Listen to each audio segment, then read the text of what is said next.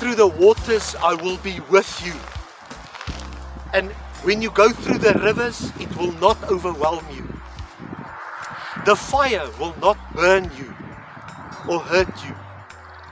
Shadrach, Meshach, and Abednego knew about this when King Nebuchadnezzar, the enemy of the day, threw them in a fiery furnace. But here is what I want you to see. He said, Did I not throw in three men bound into that fiery furnace? Why do I now see four men loosed in that fiery furnace? Important for us to understand is that the enemy had to then say, There is no God that delivers like the God of Shadrach, Meshach, and Abednego.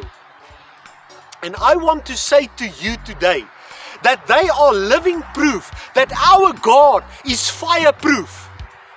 The fire will not harm you.